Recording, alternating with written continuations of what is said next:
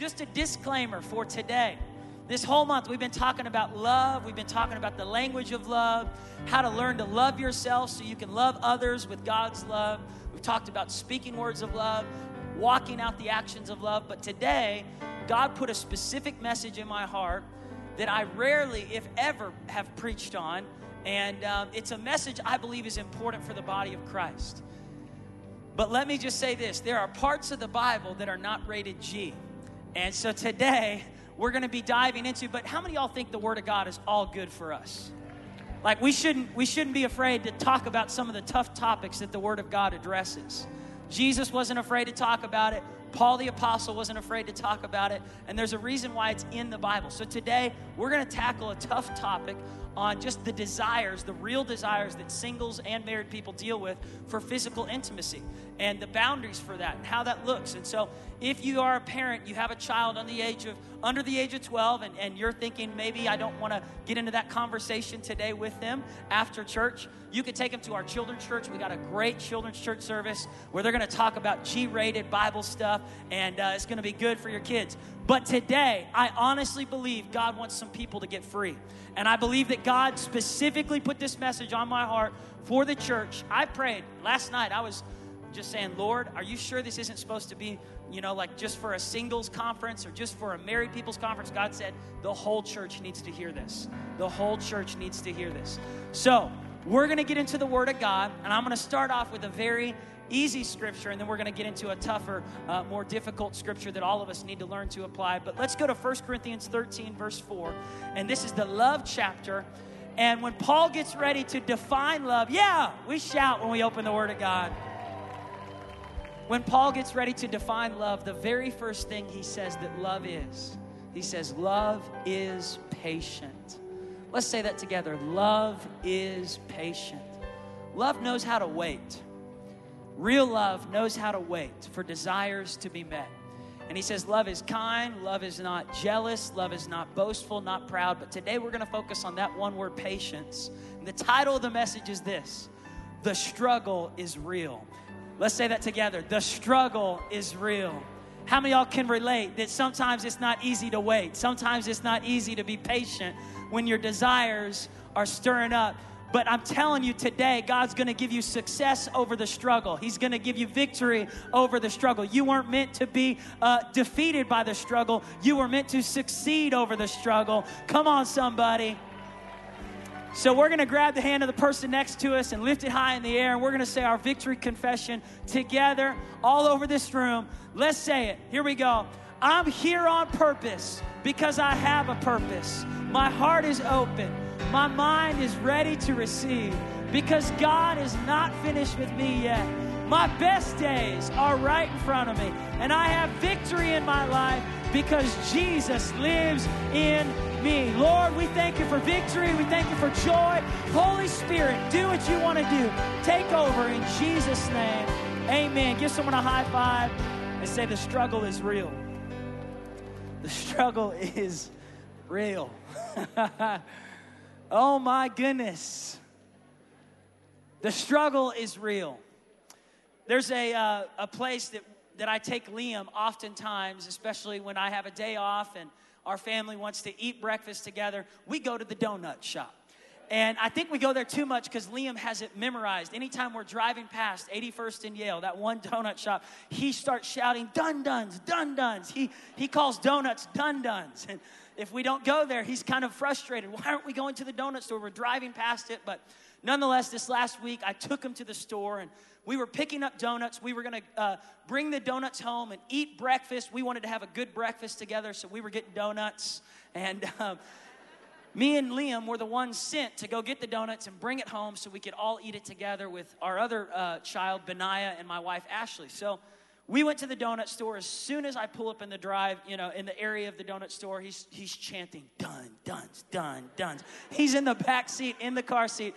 And I don't know where he started learning how to chant, but I guess they teach it in nursery. But uh, he's chanting done, duns, done, duns, done, duns, and uh, he's got his mind fixed on the donuts. He wants donuts, and so I pull him out of the back seat. We walk into the donut store, and he runs up to the donut glass window. He's just staring, like drooling at the donuts. And he's going, dun duns, dun duns, dun duns, dun duns, daddy, daddy, dun duns, daddy, dun duns, dad, dun duns, dun duns, dad, dad. And he is like chanting this. He's excited. His eyes have locked in with the donuts. The desire is real, the struggle is real. So I, I get the donuts. And then I pick up Liam, and he's reaching for the donuts, and I'm separating him from the object of his affection. And so I've got Liam in one arm, the donuts on the other side, and the people are laughing. They're like, bro, they're like, dude, your, your son really likes donuts. I'm like, I know, the struggle is real. So I'm separating the donuts from Liam. We're walking towards the car, and he's, you know, reaching for them. Then I put him in the back seat. The donuts are in the front seat, and he's like reaching from his back seat to get the donuts.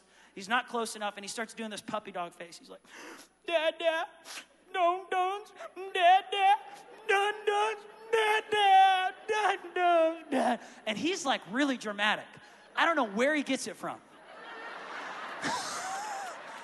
but he is seriously putting on an incredible performance. I'm like, you need an Oscar. I don't know where you got your acting skills, but you are making me really want to give you the dun duns, the donuts. But I knew best. I knew that he shouldn't have the donuts yet because we were going to eat them together as a family, and there wasn't a milk bottle in the card. So if he ate the donuts then, he would get thirsty.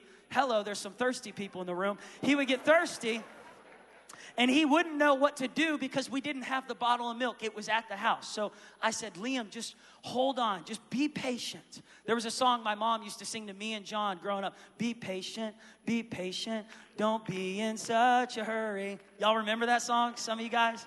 Yeah, I don't know the rest of it. That's the only part I remember.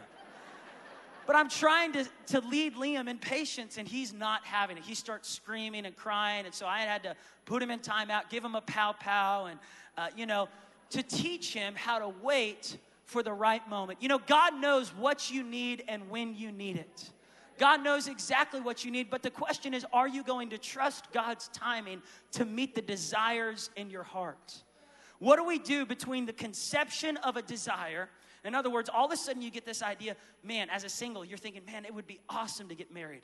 I would love to have a mate. I would love to have a spouse. I would love to have someone to cuddle with, to hold hands with, to kiss. I would love, I mean, those real desires inside you that aren't bad, they're not ungodly. God put a desire inside of all of us to, uh, to for certain things. But we have to learn where to, where to put those desires and how to uh, uh, keep those desires within the boundaries of where God created them. So, Paul writes an entire chapter to a church in Corinth, and they wrote a letter to Paul and they said, Paul, we don't know what to do with our desires. We're getting all these desires on the inside. We're Christians now. Where does the physical intimacy come into our relationships? What are we supposed to do with the desires for physical intimacy? So, 1 Corinthians 7, Paul writes a whole chapter on it. That's where we're going to camp out today. And verse 1, message version, he says this Now, getting down to the questions you asked in your letter to me. First, is it good for people to have sexual relations?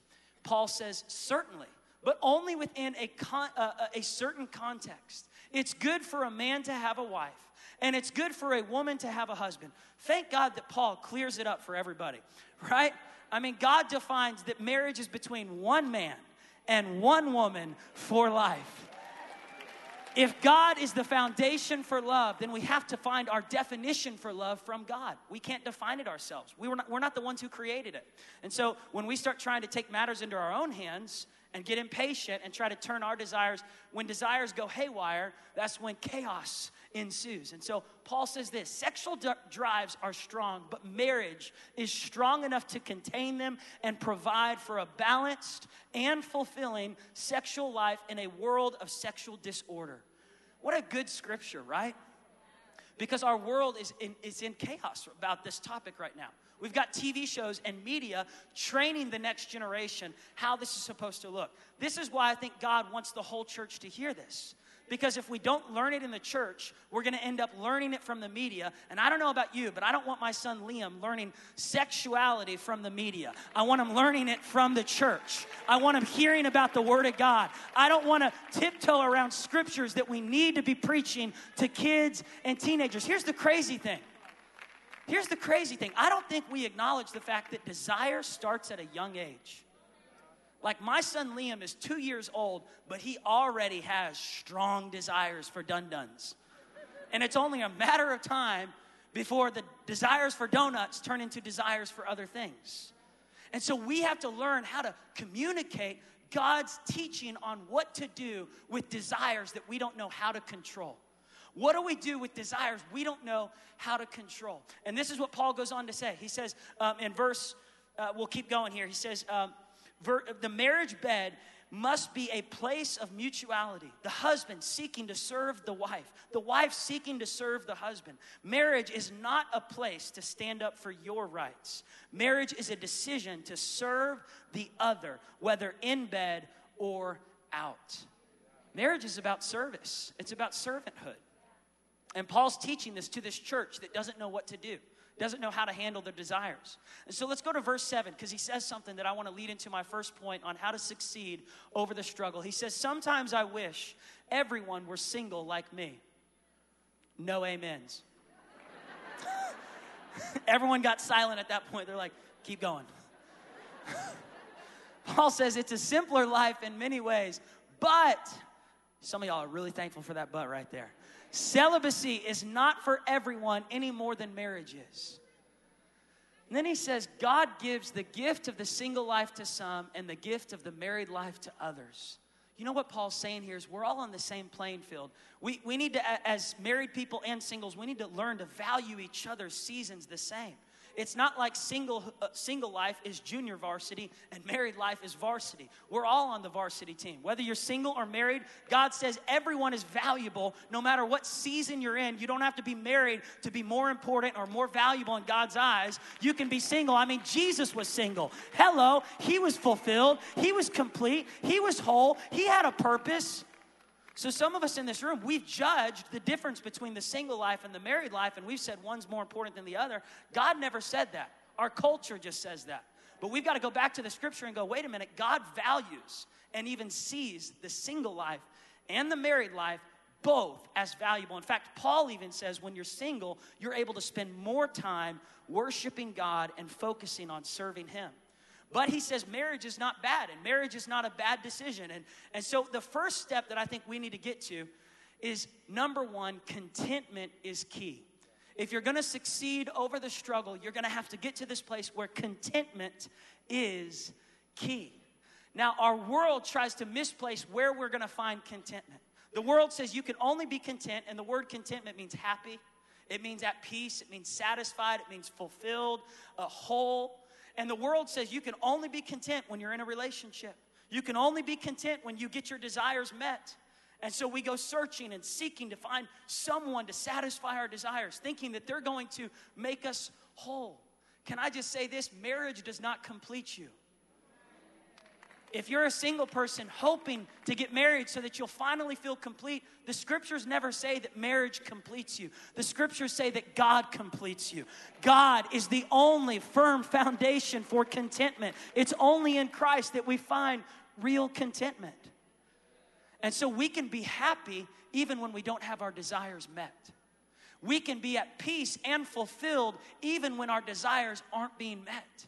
Some of us in this room, we're allowing our desires to control us instead of controlling our desires because we've placed our contentment in the wrong place. When I went to ORU, I was 19 years old and I was single, and man, I was looking for the one. I was wondering who's gonna be my wife? Who is the one out there? And so I couldn't be happy. I was every day, everywhere I walked, in my classes, through the prayer gardens, in chapel, in church services. I was looking around going, she the one? Lord, I thank you, Jesus. Is she the one? You know, I was like, I was halfway worshiping and halfway searching for someone that was gonna complete me. And after a year and a half of, of being in this thirsty lifestyle, trying to find my satisfaction from a person. And praise God, can I just say, I was able to wait till my wedding day. God has the grace to help singles in the room to wait till your wedding day. If that's the only thing you get from this sermon, God wants you to have the grace. He has it for you to wait till your wedding. But I was searching for contentment, and God said, Paul, you've got the search all wrong. You're looking for the one, but the one has been in your life all through your life. God said, I'm your number one. You should be searching for number two. Until you allow God to be number one and find your soul sufficiency in Him, you'll always come up lacking in any relationship you're in. This is why married couples have a hard time because we're trying to squeeze something out of a human that only God can bring to us. If you go into marriage hoping that your spouse, your husband, is gonna meet every single emotional and physical and spiritual need in your life, you're missing it. If you think your wife is gonna meet every single need, she's not. She's not supposed to. It's not fair to force a human being to be something that only God can be in your life. God is the source for real contentment. And when you get content in Christ alone, you're able to enter into marriage not as a half, but as a whole, as a complete person, saying, I found, see, when Ashley and I got married, we had two candles. Both of them were lit, but we brought them to the center to light the center candle, two becoming one, that God would be the head of our marriage. It's only in Christ that we find real contentment. I think an enemy to contentment is comparison. Paul says in 1 Corinthians 7, verse 17, same chapter, a few scriptures later, he says, Don't be wishing you were someplace else or with someone else. We're gonna stop right there. Paul says, listen, contentment comes when you stop comparing what other people are doing and where other people are at. I think the hardest part for me when, when I was single was watching my friends get married. You know, I was always the groomsman and never the groom. I was watching my friends get, get their dreams and their desires fulfilled, and I was frustrated. I mean, I was, I was, I was feeling this, this tension on the inside, going, God, I know the desire to get married is not a bad desire. But for some reason, it is making me hate the season of life that I'm in right now. And, and you know what God was saying? Paul, stop looking to the left and to the right to find your happiness. You've got to look up above. God says to Paul, through Paul, to the church, stop wishing you were someplace else or with someone else. Where you are right now is God's place for you. Church, where you are right now, single or married, is God's place for you it doesn't mean it's a permanent place. When Paul said the gift of singleness and the gift of marriage is given, he wasn't saying these gifts are forever. He's saying right now you have the choice, the gift of choice to enjoy the season you're in right now. He wasn't referring to a gift as in some uh, spiritual gift like the gift of speaking in tongues or the gift of prophecy. He was referring to the gift of choice. That you have the gift to enjoy the single life if you're single, and you have the gift to enjoy the married life if you're married. In other words, you don't have to look to the left or to the right to find the, the, the gift of enjoying where you're at. And so he goes on in verse 17, he says, Where you are right now is God's place for you. Live and obey and love and believe right there. Isn't that a good word, church? Be where you are. Enjoy where you are. Enjoy where you are. And he says, God, not your marital status, defines your life. God completes us. God defines who we are. Not a boyfriend, not a girlfriend, not a spouse, but God. God alone. Nonetheless, when we are single or unmarried, and some in the room were married at one time, you got divorced, some of you have never been married, some of you, uh, you've lost your spouse, they've gone on to heaven, and so you're widowed and you're trying to figure out should I get remarried or should I stay single? And Paul gives all kinds of teaching on that. But I want to go to one verse in particular that he says, verse 9, and this will lead us to our second point. Verse 9 of chapter 7. He says, but if they can't control themselves, and they here, he's referring to unmarried people, if they can't control themselves, they should go ahead and marry. It's better to marry than to burn with lust. Now, I'm about to get into part of this topic, and y'all know I'm a conservative preacher, right? But I've got to tackle something that he's talking about here. So, we're going to talk about this for a second. Paul says it's better to marry than it is to burn with lust. And Paul's talking about a fire. I've got a little fire with me up here on stage. Little candle, little illustrated sermon. Hopefully it'll work. Nice. Give the candle a big hand. Paul's referring to a fire of desire inside of us. There is a fire of desire inside of you. And if you're not careful, you can let it burn you instead of help you to be what God's called you to be. A fire is good in the right place. So, number two, here's the second point on succeeding over the struggle fire is good in the right place. Did you know that God created sex? How many y'all think that whatever God created, it's good? Can we just get the tension out of the room and just recognize sex is good? It's not a bad thing, but it's meant to be used in the right place inside the covenant of marriage. And if we don't teach this in the church, they're to learn it in the locker room. So, can we please start teaching this better in the church and stop ignoring the tough topics? Paul says, listen, there is a real fire inside of us. And we tell singles two things. I need help on this side. Everybody on this side say, don't settle. Don't settle. This is what we tell singles don't settle. Say it again. But then we also tell them on this side, don't sin. Everybody shout out, don't, don't sin. Don't sin. Say it again.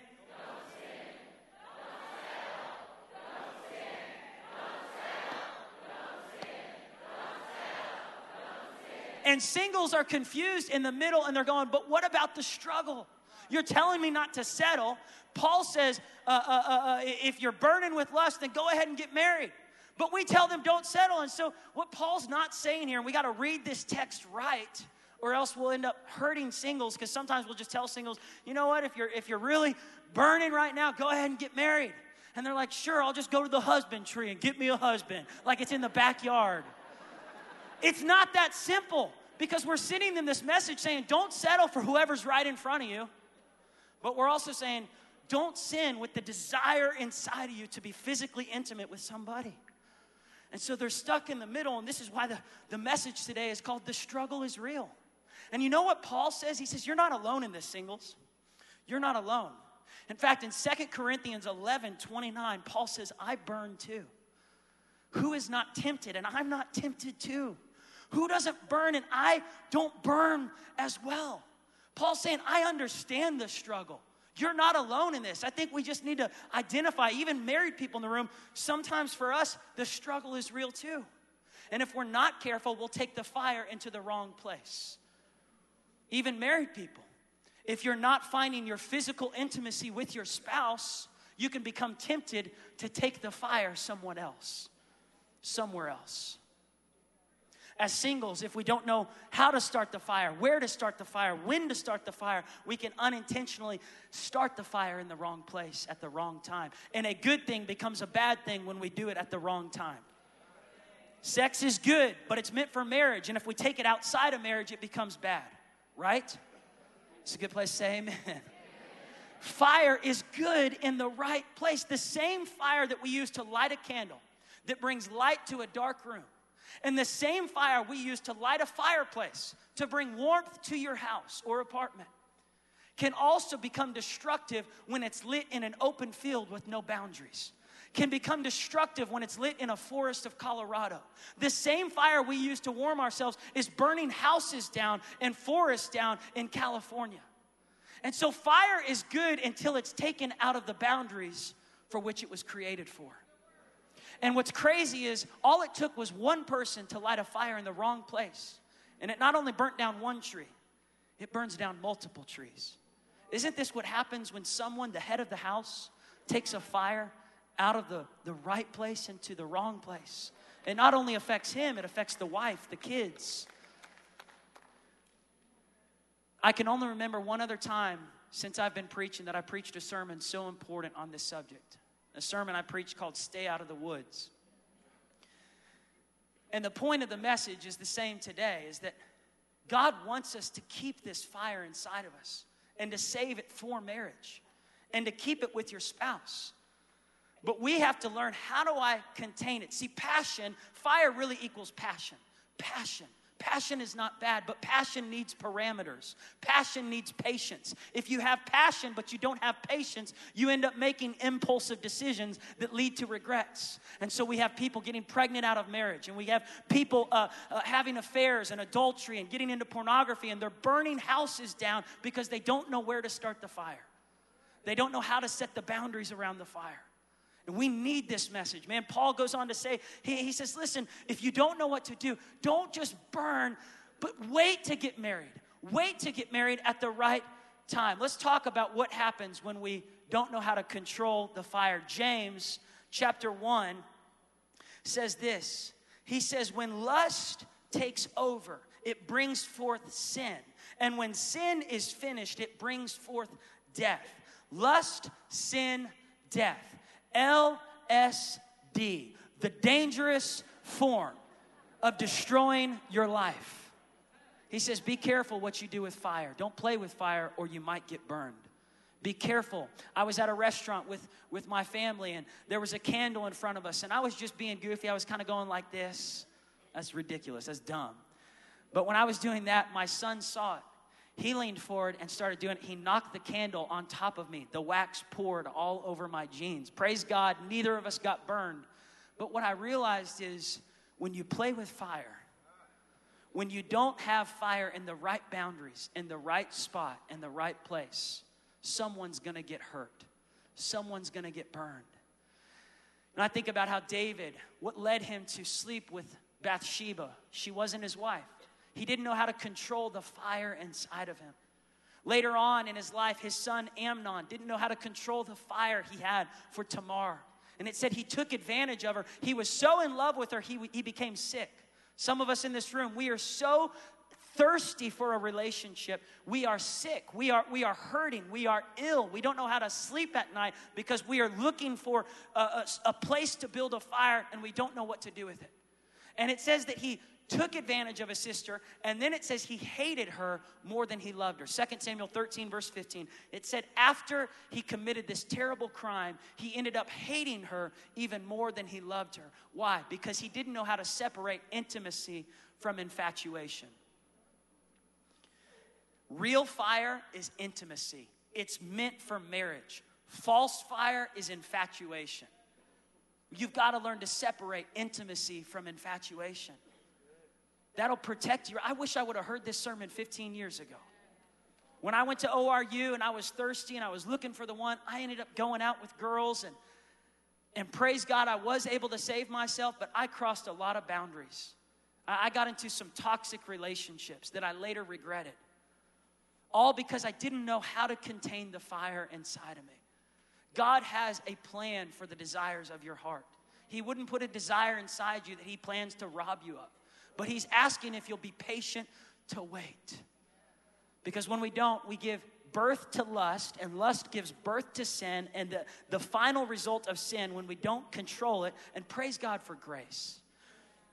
Let me just pause right now. If you've messed up, if you've lost your virginity, if you've committed adultery, if you've done something you're not proud of, the good news is the grace of God is bigger than the sins you've committed. And it's here today to set you free, to give you freedom from that feeling of, uh, uh, uh, of discouragement. You know, the good news is God didn't let David end feeling like a failure. God stamped his approval at the end of David's life and said, This is a man who served me with all of his heart. That's the grace of God. That's the grace of God. Even when Peter denied Jesus three times, messed up big time. Some of us in this room, we feel unworthy, we feel disqualified. Some of us in this room, it's hard to hear this message because we're going, but Paul, I've, I've done things I shouldn't have done. I've opened the door to sins and addictions and I don't know what to do. The good news is the grace of God is big enough not only to forgive you, but to set you free from the addiction that you feel like you're stuck in right now. You are not a lost cause. If there's breath in your lungs, there's hope for your future. Come on, Jesus.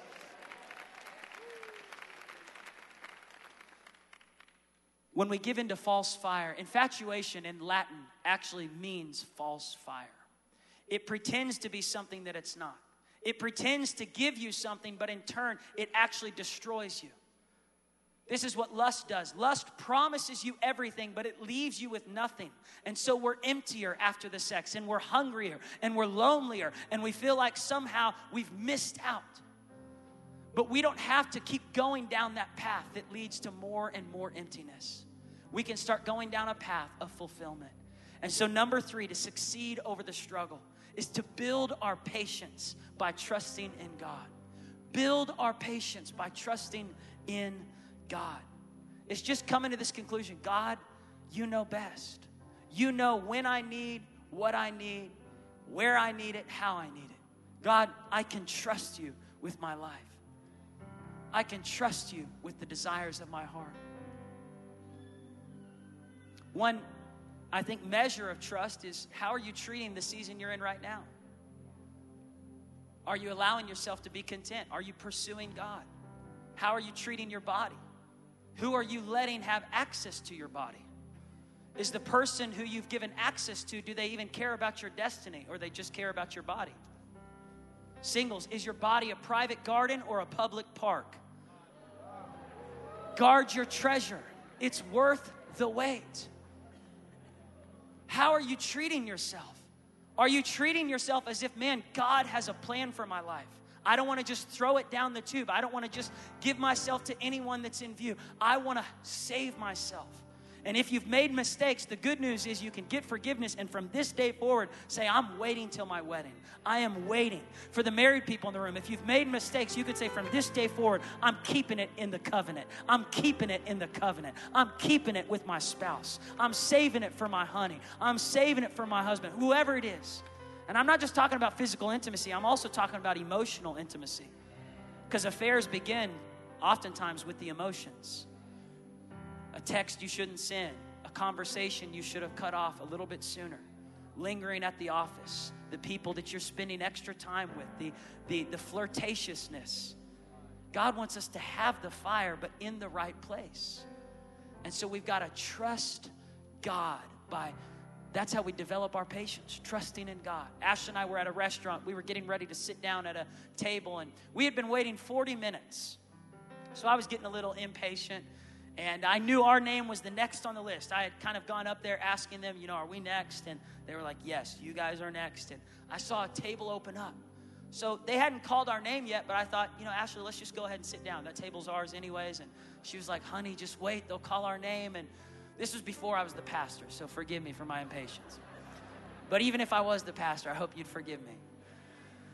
I start walking towards the table to sit down, and the waitress says, Stop! She says, if you sit down right now, you're to inherit the mess that was left behind by the last party. She said, let me clean the table and the chairs up, or else you might sit down in the ketchup and get it all over your pants. And I thought to myself, hold on, there's a message here. Singles, before you jump into a relationship with that guy, let God clean him up. Girls, you weren't meant to be the cleaner in the relationship. Only God can clean him. Only God can clean her. There's a reason why he hasn't sat you at the table yet. It's not because he's trying to rob you of your desire. It's because he's trying to save you from getting burned by the fire. He's trying to save you from a future divorce. He's trying to save you from a regret down the road. He's saying, Trust me. Trust me.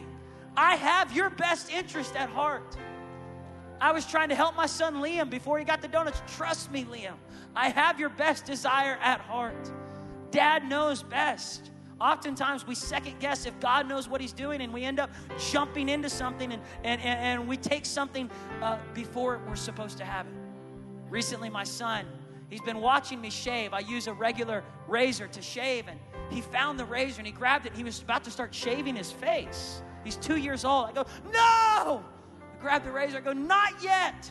One day, Liam, one day you will use this, but not yet. The desire that he has is good, but the timing is wrong. And if you take a good thing at the wrong time, it becomes a bad thing and it hurts you and it cuts you and it makes you bleed. God's trying to save you heartache, He's trying to save you right now. But we have to trust in God. David said in Psalm 27, I will remain confident in this, that I will see the goodness of the Lord in the land of the living. David was talking about a desire inside of himself to one day rule Israel.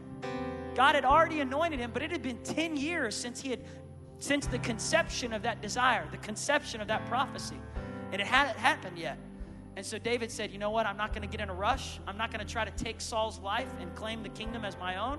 I'm going to trust in God's timing because God knows best. And I will remain confident in this that I will see the fulfillment, the fruition, the completion of the desire that God has birthed inside me. Paul said in Philippians 1 6, He who started this work inside you will be faithful to complete it. He will bring you to a flourishing finish. Be patient as you trust in God. The fourth thing is this keep the fire burning. Keep the fire burning. You know what God told me? God said, Paul, so many people are trying to suppress the fire. But I don't want the fire to be suppressed. I just want the fire to be addressed so that way it can be expressed in the right way. God's not wanting you to suppress it, He's wanting to address it so you can express it in the right way. God wants the fire in your life, but He doesn't want a false fire. He doesn't want a fire that's built around pornography or built on some secret sin or some secret relationship or some secret affair. God wants a, sh- a true, strong fire that stands the test of time. And He says, here's where you're going to get the fire. Here's how you're going to defeat the struggle. Here's how you'll succeed is when you let the all consuming fire consume every desire that's not from you, that's not from God. He says, let the all consuming fire become the fire inside of you. Hebrews 12 29 says, Our God is a consuming fire. He burns away the chaff. He burns away the false infatuations. He burns away the stuff that you don't really need. The best way to succeed over the struggle is to fight fire with fire. To fight fire with fire. If you're going to defeat the fire of infatuation, you're going to have to get the fire of intimacy with God. To say, God, you are enough. See, lust can start a fire, but it usually just burns you out. But God knows how to start a fire and keep the fire burning. He's the only one who can suffice every desire inside of you. I want us to stand to our feet all over this place. He's enough, church. He's enough. And He's not against you having the desire to one day be married and the desire to one day have that physical intimacy. He wants you to have that in the right covenant. But he's saying, Are you willing to trust me? Are you willing to allow me to build patience inside you so that these desires come to pass at the right time, in the right way? Lord, I just pray right now for every single in the room. I pray, God, just for patience. I pray, God, for a steadfast spirit. Lord, for even the married people in the room where there's been pain and there's been dryness in the marriage and there's been a temptation to look elsewhere to start a fire. Lord, that today you are rekindling a desire for a pure fire inside of us. Lord, a fire, God, that brings glory to you, the all consuming fire inside of us. I, I sense to say this right now to some people in the room. You've been wondering, what do I do, Paul? What do I do with the real desires inside? God wants you to channel that fire, that passion, that energy in the right direction. I, when I allowed God to be number one in my life, I didn't immediately start dating Ashley. It took a, a while. God wanted me to just stay single and be totally content with Him. But I still had strong desires inside of me. And so God started channeling that passion to get involved in the church, to serve in children's church, serve at the youth group, help my sisters when they were moving out of a house, help my family members. You never waste time when you're serving other people.